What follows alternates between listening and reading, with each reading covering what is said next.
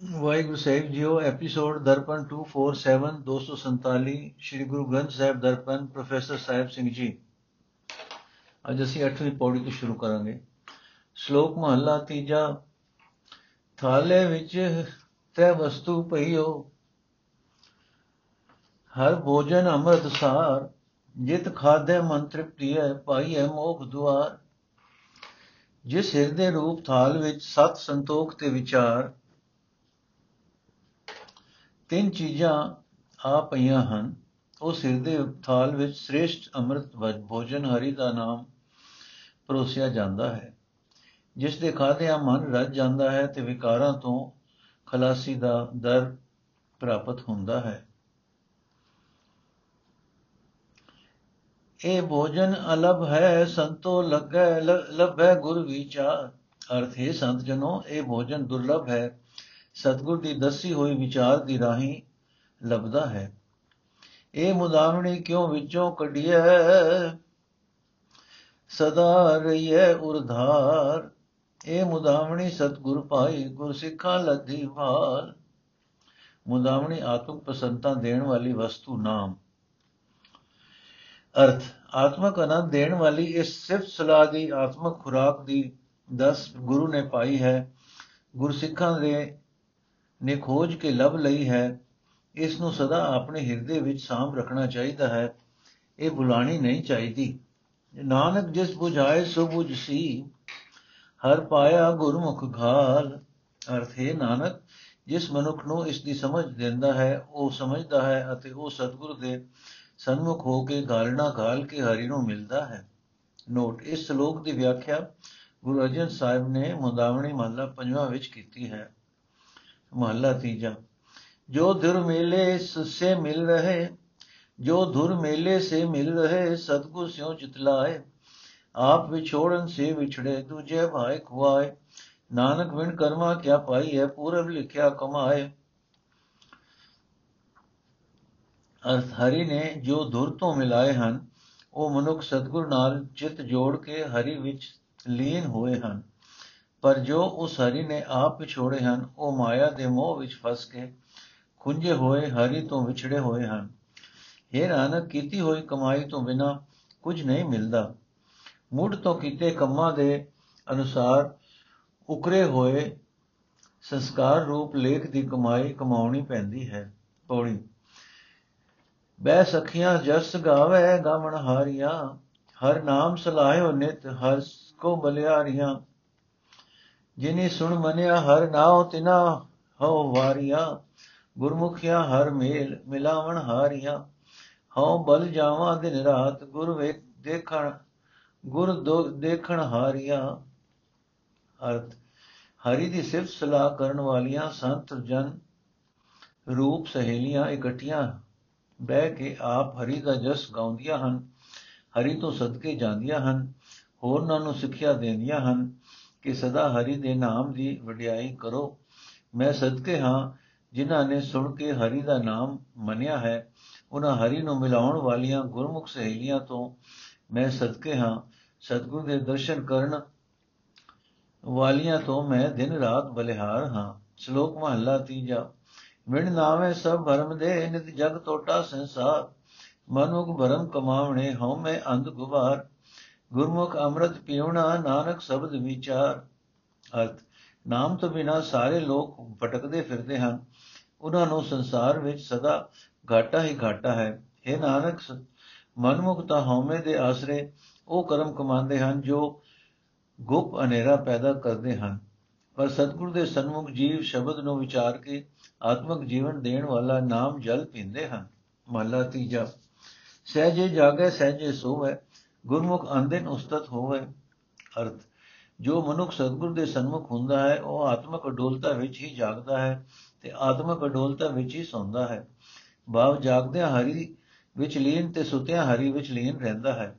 ਉਸ ਨੂੰ ਹਰ ਰੋਜ਼ ਭਾਵ ਹਰ ਵੇਲੇ ਹਰੀ ਦੀ ਉਸਤਤ ਦਾ ਹੀ ਆਹਰ ਹੁੰਦਾ ਹੈ।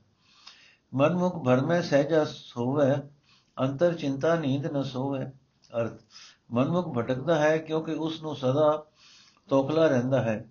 ਮਨ ਵਿੱਚ ਚਿੰਤਾ ਹੋਣ ਕਰਕੇ ਉਹ ਸੁਖ ਦੀ ਨੀਂਦਰ ਨਹੀਂ ਸੌਂਦਾ। ਗਿਆਨੀ ਜਾਗੇ ਸਵੇ ਸੁਭਾਏ, ਨਾਨਕ ਨਾਮ ਰਤਿਆਂ ਬਲ ਜਾਓ। ਅਰਥ, ਪ੍ਰਭੂ ਨਾਲ ਡੂੰਗੀ ਸਾਂਝ ਰੱਖਣ ਵਾਲੇ ਬੰਦੇ ਪ੍ਰਭੂ ਦੇ ਪਿਆਰ ਵਿੱਚ ਹੀ ਜਾਗ, ਜਾਗਦੇ ਸੌਂਦੇ ਹਨ। ਭਾਵ ਜਾਗਦੇ ਤੇ ਸੁੱਤੇ ਹੋਏ ਇੱਕ ਰਸ ਰਹਿੰਦੇ ਹਨ। ਇਹ ਨਾਨਕ, ਮੈਂ ਨਾਮ ਵਿੱਚ ਰੰਗੇ ਹੋਇਆਂ ਤੋਂ ਸਦਕੇ ਹਾਂ। ਪੌੜੀ, ਜੋ ਹਰ ਨਾਮ ਧਿਆਵੇ ਸੇ ਹਰ ਨਾਮ ਧਿਆਵੇ ਜੋ ਹਰ ਰਤਿਆ, ਹਰ ਇੱਕ ਧਿਆਵੇ ਇੱਕ ਇੱਕੋ ਹਰ ਸਤਿਆ, ਹਰ ਇੱਕੋ ਵਰਤੈ, ਇੱਕ ਇੱਕੋ ਉਤਪਤਿਆ, ਜੋ ਹਰ ਨਾਮ ਧਿਆਵੇ ਤਿਨ ਡਰ ਸਟ ਗਤਿਆ ਗੁਰਮਤੀ ਦੇਵੇ ਆਪ ਗੁਰਮੁਖ ਹਰ ਜਪਿਆ, ਗੁਰਮਤੀ ਦੇਵੇ ਆਪ ਗੁਰਮੁਖ ਹਰ ਜਪਿਆ। ਸਤਿਆ ਦਾ ਮਤਲਬ ਹੈ ਜੀ ਸਤ, ਸਦਾ ਸਥਿਰ ਰਹਿਣ ਵਾਲਾ।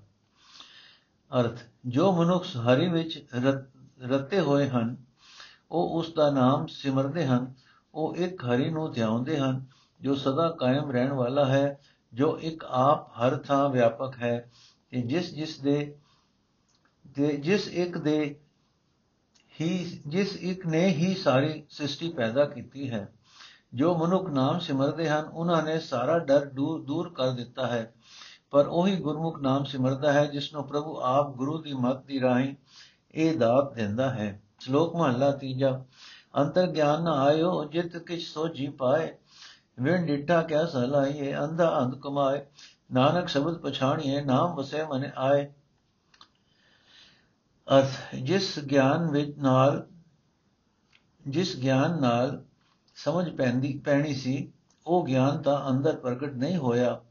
ਫਿਰ ਜਿਸ ਹਰੀ ਨੂੰ ਵੇਖਿਆ ਨਹੀਂ ਉਸ ਦੀ ਉਸਤਤ ਕਿਵੇਂ ਹੋ ਸਕੇ? ਗਿਆਨਹੀਨ ਮਨੁੱਖ ਅਗਿਆਨਤਾ ਦੀ ਕਮਾਈ ਹੀ ਕਰਦਾ ਹੈ। ਇਹ ਨਾਨਕ, ਜੇ ਸਤਗੁਰ ਦੇ ਸ਼ਬਦ ਨੂੰ ਪਛਾਣੀਏ, ਤਾਂ ਹਰੀ ਦਾ ਨਾਮ ਮਨ ਵਿੱਚ ਆ ਵਸਦਾ ਹੈ। ਮਹਲਾ ਤੀਜਾ। ਇਕਾ ਬਾਣੀ ਇੱਕ ਇੱਕ ਗੁਰ ਇਕਾ ਬਾਣੀ ਇੱਕ ਗੁਰ।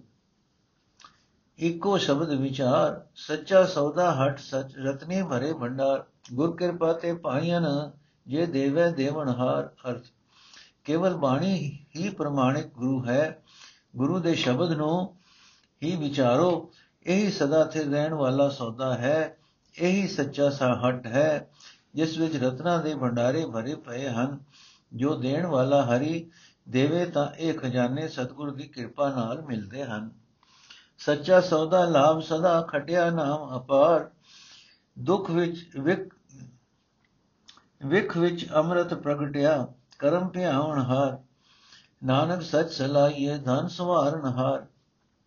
ਅਰਥ, ਜਿਸ ਮਨੁੱਖ ਨੇ ਇਹ ਸੱਚਾ ਸੌਦਾ ਕਰਕੇ ਬਿਆਨ ਪ੍ਰਭੂ ਦਾ ਨਾਮ ਲਾਭ ਖਟਿਆ ਹੈ ਉਸ ਨੂੰ ਮਾਇਆ ਜ਼ਹਿਰ ਵਿੱਚ ਵਰਤਿਆਂ ਹੀ ਨਾਮ ਅੰਮ੍ਰਿਤ ਮਿਲ ਪੈਂਦਾ ਹੈ।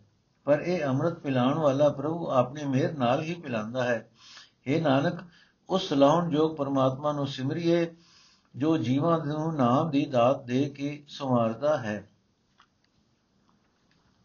ਪੌੜੀ, ਜਿਨ੍ਹਾਂ ਅੰਦਰ ਕੂੜ ਵਰਤੈ, ਸਚ ਨਾ ਭਾਵਈ ਜੇ ਕੋ ਬੋਲੇ ਸਚ, ਕੂੜਾ ਜਲ ਜਾਵਈ ਕੁੜਿਆਈ, ਕੁੜਿਆਰੀ ਰਜੇ ਕੂੜ ਜੋ ਵਿਸ਼ਟਾ ਕਾਗ ਖਾਵਈ, ਕੁੜਿਆਰੀ ਰਜੇ ਕੂੜ ਜੋ ਵਿਸ਼ਟਾ ਕਾਗ ਖਾਵਈ।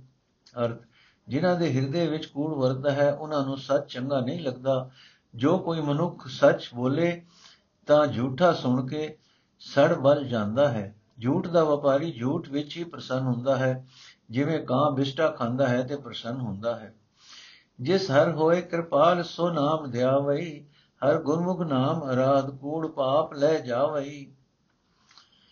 ਅਰਥ, ਜਿਸ ਮਨੁੱਖ ਤੇ ਹਰੀ ਦਿਆਲ ਹੋਵੇ, ਉਹ ਨਾਮ ਜਪਦਾ ਹੈ।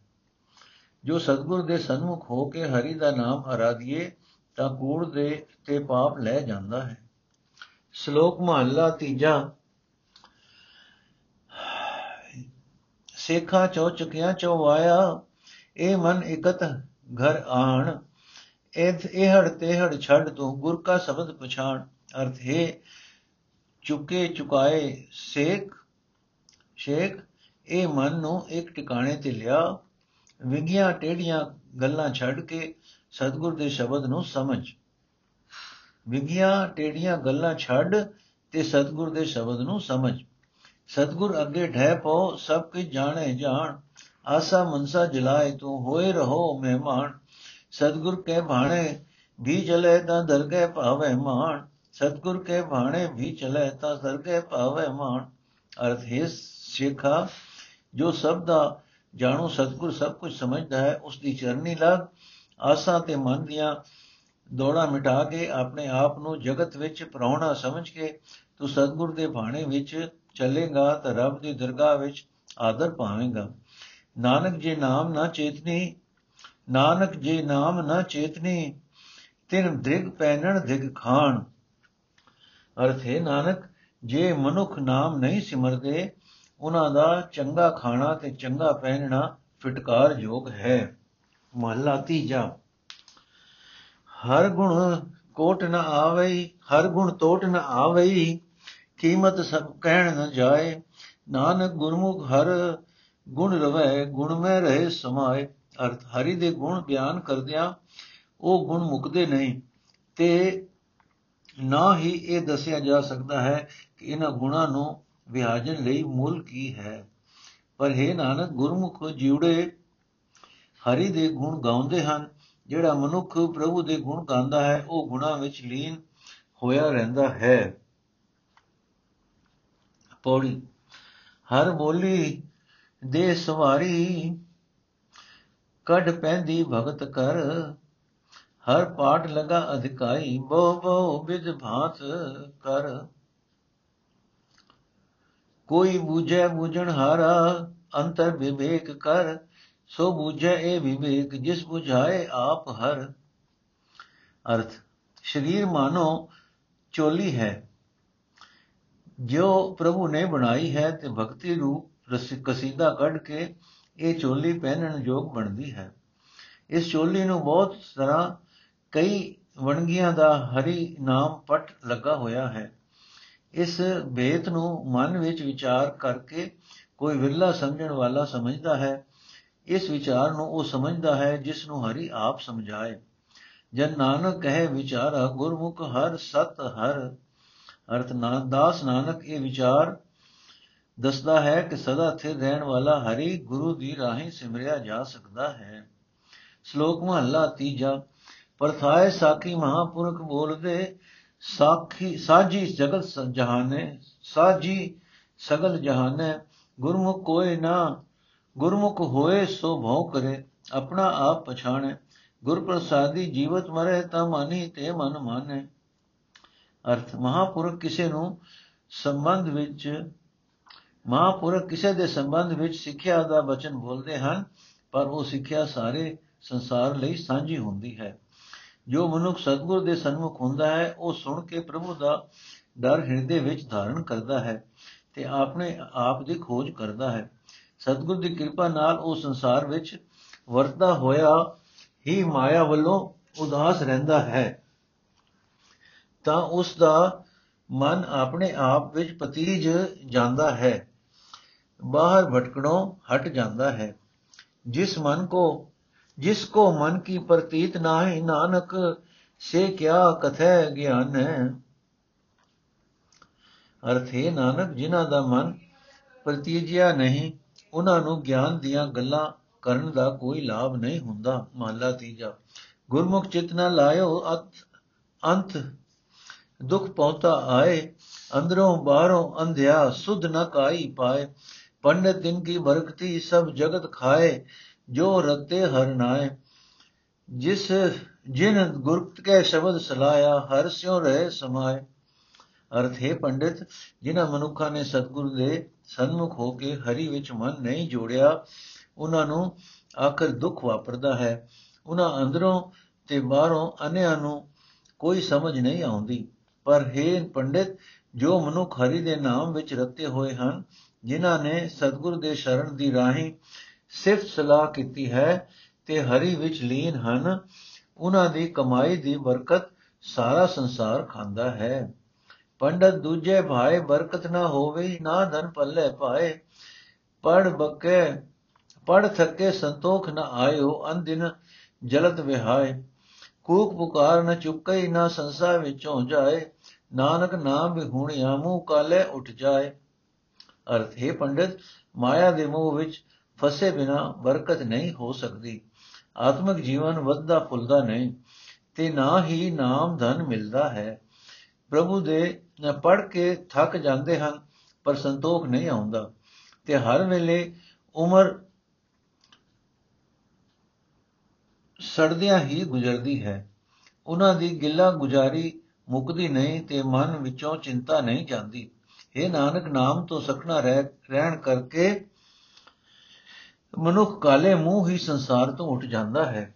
ਪੌੜੀ, ਹਰ ਸੱਜਣ ਮੇਲ ਪਿਆਰੇ, ਮਿਲ ਪੰਥ ਦਸਾਈ, ਜੋ ਹਰ ਦਸੇ ਮਿਤ, ਤਿਸ ਹਉ ਬਲ ਜਾਏ ਗੁਣ ਗਾਈ ਤਿਨ ਸਿਓ ਗੁਣ ਸਾਂਝੀ ਤਿਨ ਸਿਓ ਕਰੀ, ਹਰ ਨਾਮ ਧਿਆਈ ਕ ਹਰ ਸੇਵੀ ਪਿਆਰਾ ਇਤ ਸੇਵ ਹਰ ਸੁਖ ਪਾਈ, ਹਰ ਸੇਵੀ ਪਿਆਰਾ ਨਿਤ ਸੇਵ ਹਰ ਸੁਖ ਪਾਈ, ਹਰ ਸੇਵੀ ਪਿਆਰਾ ਨਿਤ ਸੇਵ ਹਰ ਸੁਖ ਪਾਈ। ਅਰਥ, ਹੈ ਪਿਆਰੇ ਮਿੱਤਰ, ਹੈ ਪਿਆਰੇ ਹਰੀ, ਮੈਨੂੰ ਗੁਰਮੁਖ ਮਿਲਾ, ਜਿਨ੍ਹਾਂ ਨੂੰ ਮਿਲ ਕੇ ਮੈਂ ਤੇਰਾ ਹਾਲ ਪੁੱਛਾਂ। ਮੈਂ ਜਿਨ੍ਹਾਂ ਨੂੰ ਮਿਲ ਕੇ ਮੈਂ ਤੇਰਾ ਰਾਹ ਪੁੱਛਾਂ, ਜੋ ਮਨੁੱਖ ਮੈਨੂੰ ਹਰੀ ਮਿੱਤਰ ਦੀ ਖਬਰ ਦੱਸੇ, ਮੈਂ ਉਸ ਤੋਂ ਸਦਕੇ ਹਾਂ। ਉਹਨਾਂ ਨਾਲ ਮੈਂ ਗੁਣਾ ਦੀ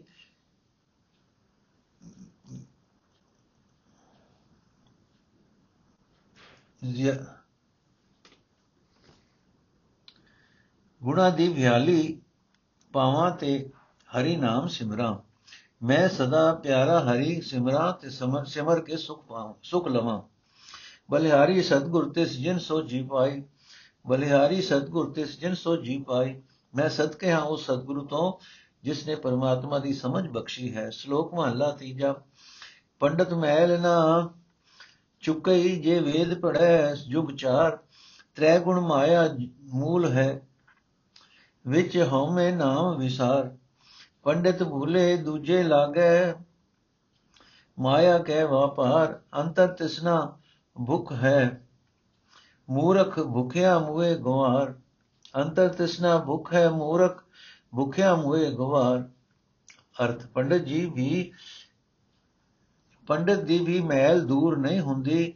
ਭਾਵੇਂ ਚਾਰੇ ਯੁਗ ਯੁਗ ਵੇਦ ਪੜਦਾ ਰਹੇ, ਕਿਉਂਕਿ ਤਿੰਨਾਂ ਗੁਣਾ ਵਾਲੀ ਮਾਇਆ ਇਸ ਮੇਲ ਦਾ ਕਾਰਨ ਹੈ, ਇਸ ਮਹਿਲ ਦਾ ਕਾਰਨ ਹੈ।